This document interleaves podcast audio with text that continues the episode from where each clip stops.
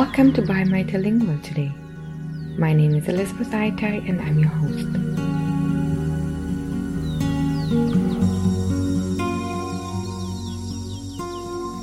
My guest today is an associate professor at Emily Carr University of Art + Design in Vancouver. She is artist-in-residence at TRIUMF, Canada's Particle Accelerator Centre. She co-organizes processes of collaboration between artists and physicists.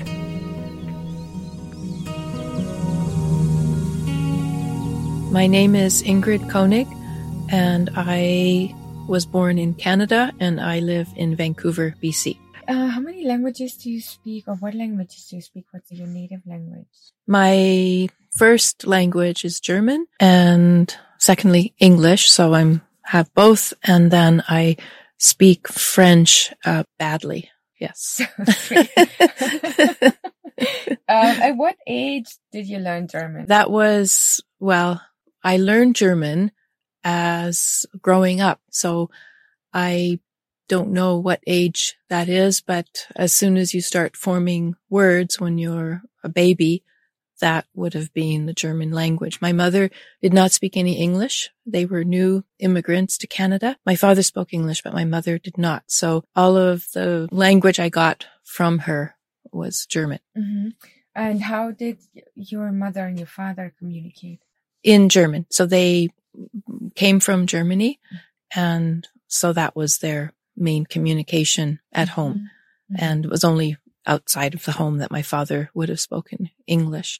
So I didn't learn English until I started to play with neighborhood kids. And at first I'm told that I spoke German to them and they didn't know what I was saying either. And so I didn't go to kindergarten. My mother kept me at home, and I didn't learn English really until I went to school in grade 1.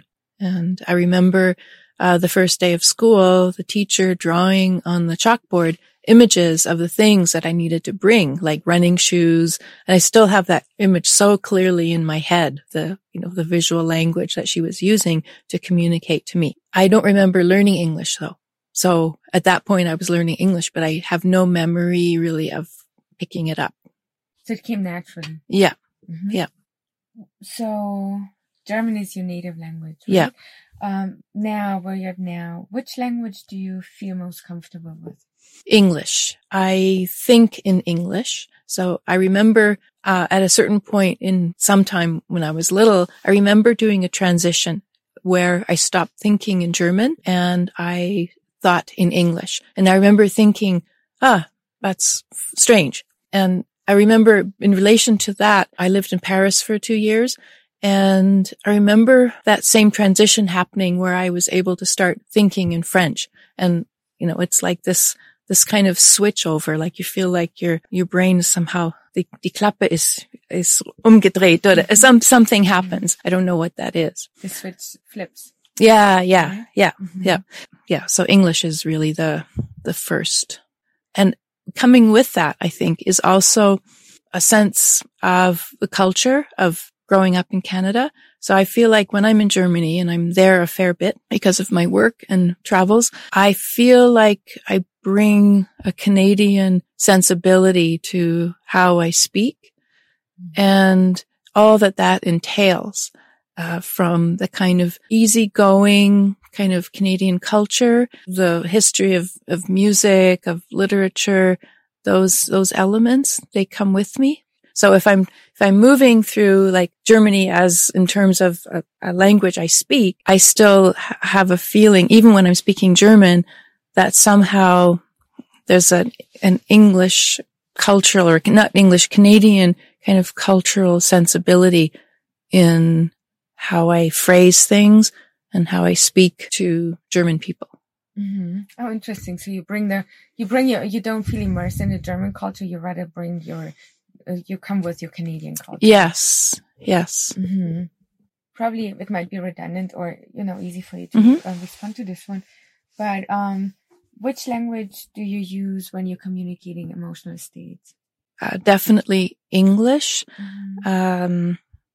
However, my mother is still living. And so with her, then it switches over to German. Do you feel any frustrations or obstacles with the German language? I can't say I feel there are any obstacles. I mean, there are obstacles in terms of academics. So since I didn't grow up learning, you know, reading and writing, and that was something that I just picked up in German. So my reading and writing was in English. So the German part, that's where there is the weakness on my part. So when I'm writing professional letters, and I'm always, you know, checking it with a German speaker or using Google Translate or something to make sure I'm spelling things correctly. I think also syntax can be odd, where I might translate something like in English where we say, when we invite someone to dinner, for example, we say, I invite you out for dinner. And in German, I would say, ich nehme dich aus, which in German means I'm going to exploit you. So when I first said that to my friends in Berlin, they looked at me, what? You're going? So there are those kinds of awkward shifts and phrases as well. But also humorous. Yeah. The other thing, speaking of humor, some of my English friends who are also get together with my German collaborators, they say when we are together, my humor switches over to a German kind of humor, which is, we do a lot of play with words.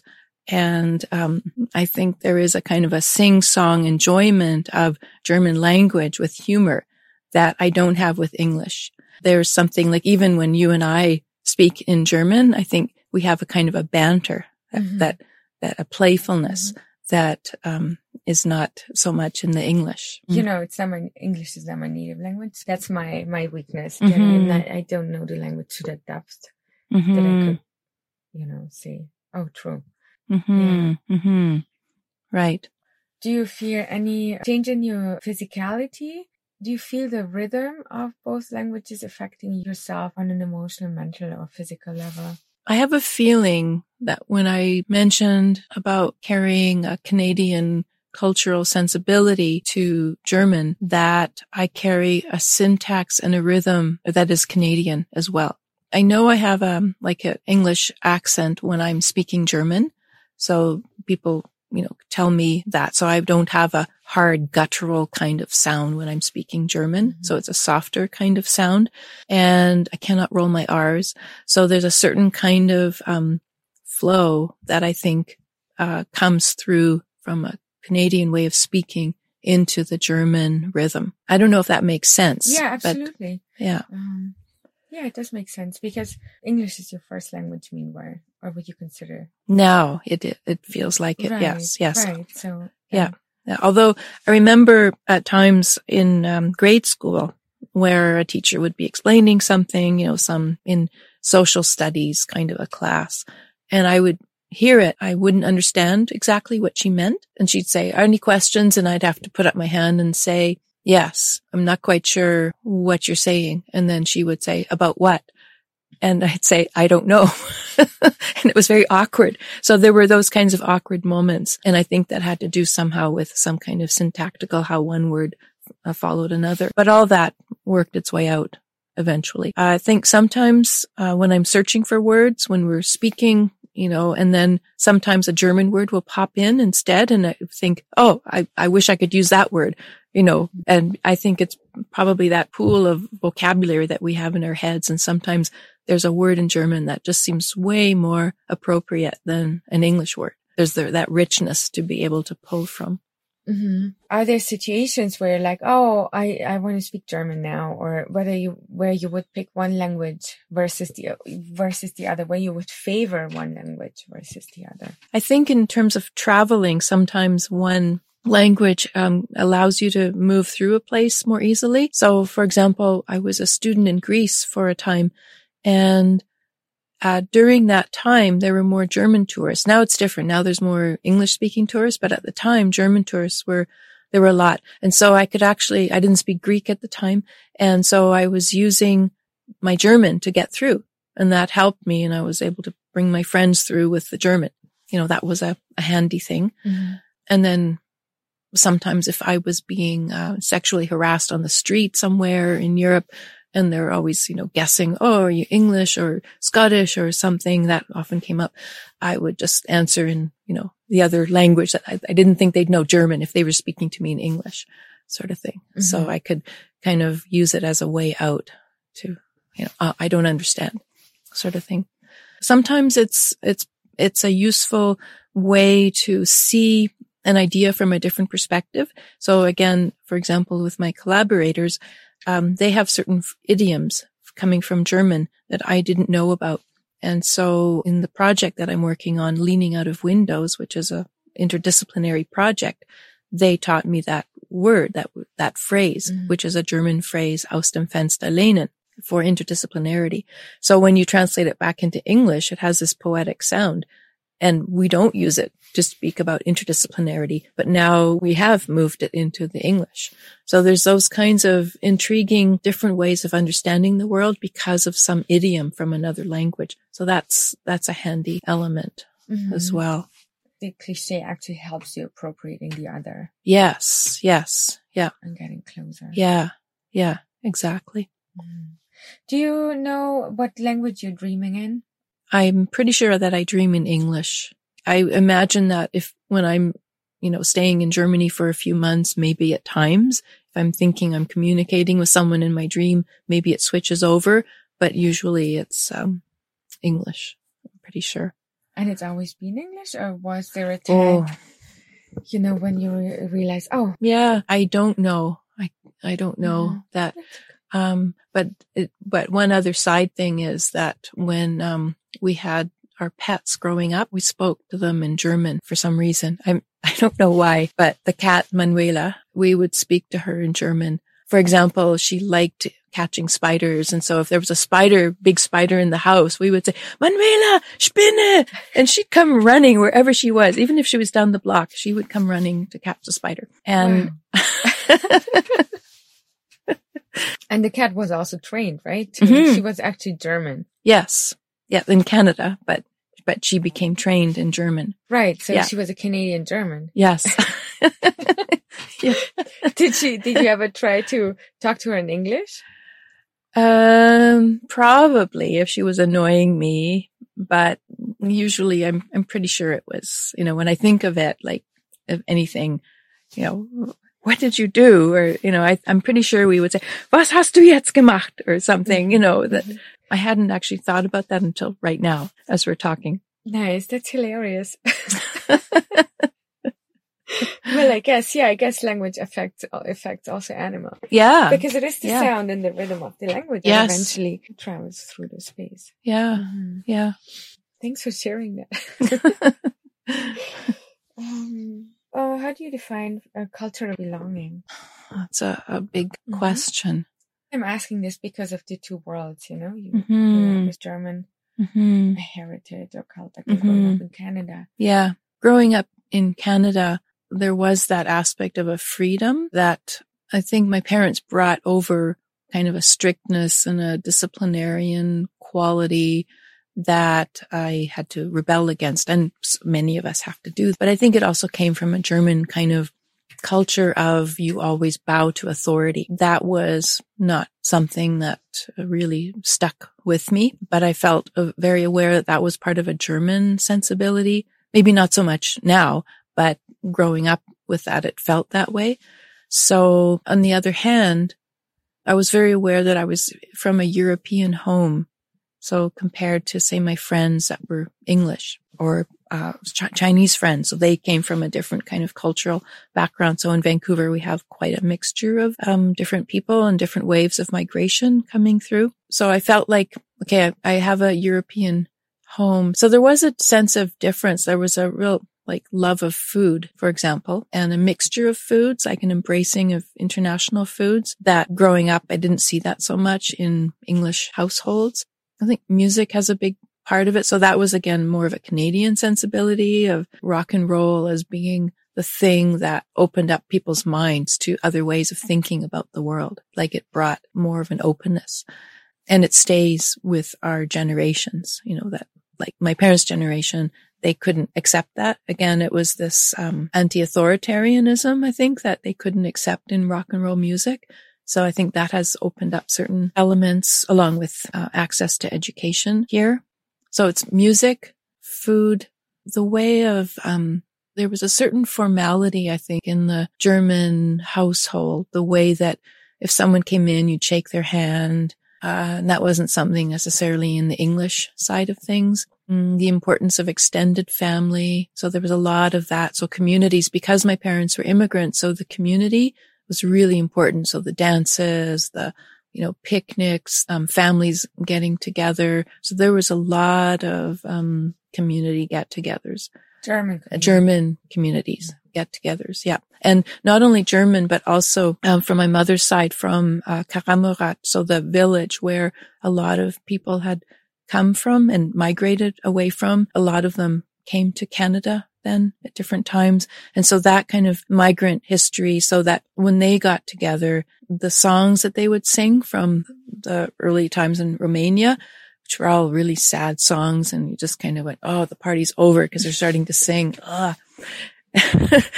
So that was something that, you know, Canadians didn't really do. That importance of community, and again, rooted in music and getting together and certain idioms, certain foods, those were all things that had that kind of thread that connected to an earlier time that has stayed with me as another side of my own roots that I didn't realize growing up, but I realize now that it was something ingrained in me. So in terms of belonging, it made me realize I actually straddle a few different places, and that feels right.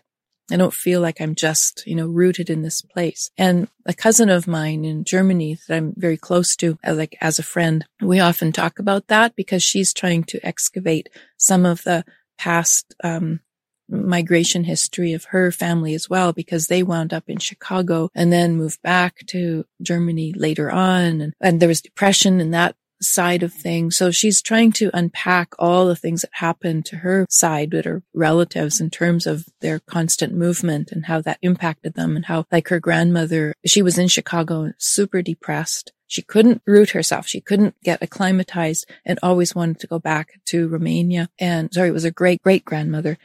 And in the end, she committed suicide in Chicago. And one of her letter that she wrote at the end was, if there wasn't an ocean, I would walk back.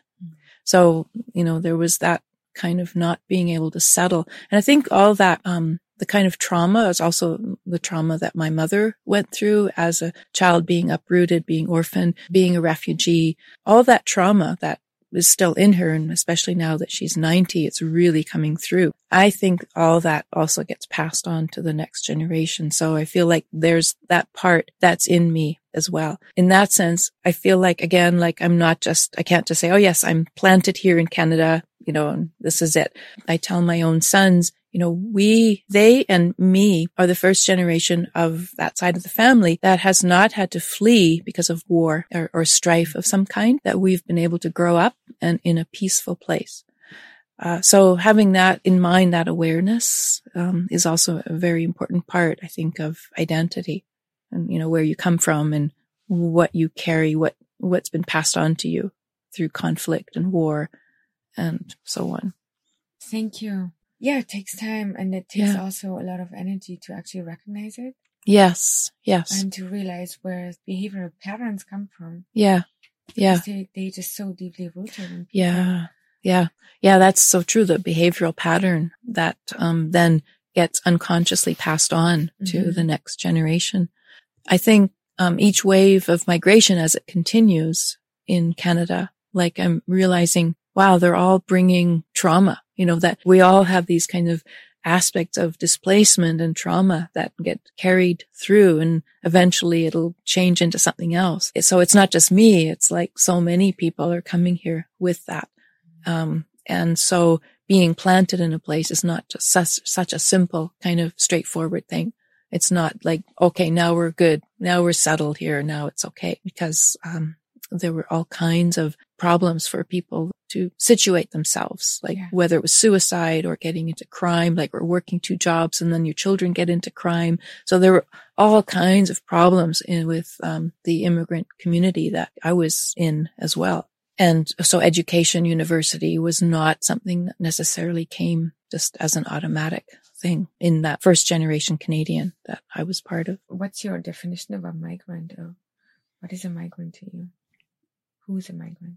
I see it as people that have to move because they cannot either get anywhere, that they're either fleeing conflict or economic depression. And so they are needing to move on to find a place where they can survive. Do you consider yourself as a migrant?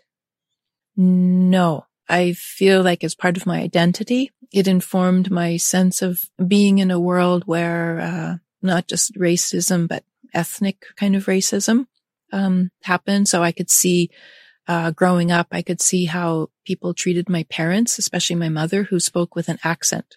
I mean, my father did too, but especially my mother, whose English wasn't so good. I could see like store people, for example, treating her badly because of, her standing in a way. And so there's a certain anger in me about that, about how people treat others. That certainly impacted me. So I don't feel like I have to move, anything like that, that I feel like I am happily settled in a place. All of those kinds of experiences are still informing my sense of being in a place. So on one hand, being appreciative, but on the other hand, realizing these aspects that a lot of people experience. And so being settled doesn't mean that you are inside without conflict and that you still carry scars from all of that change, from all of that movement.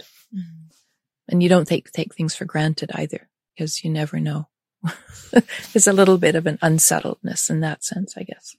Yeah, it's true. Because you know how things can go. Mm-hmm. Or you didn't experience it immediately, but you know the darker side. Yeah. Yes. Life. Yes. Yeah. Yeah. We talked about memory, right? Language and memory. It's about recalling events. Are there any differences in how you memorize events? Is there sometimes German popping up, sometimes English? If there was something from my time in Germany, and there was an interaction in German, then I would remember that. And there's something also that the history of German politics is something that I've always had trouble with. So in a sense, there's also that anger with German political history, the oppression of Jewish people and other people. And sometimes when I hear that language in German, a very high German language, it brings that up for me. And I just want to push it away, and I have a strong reaction against it.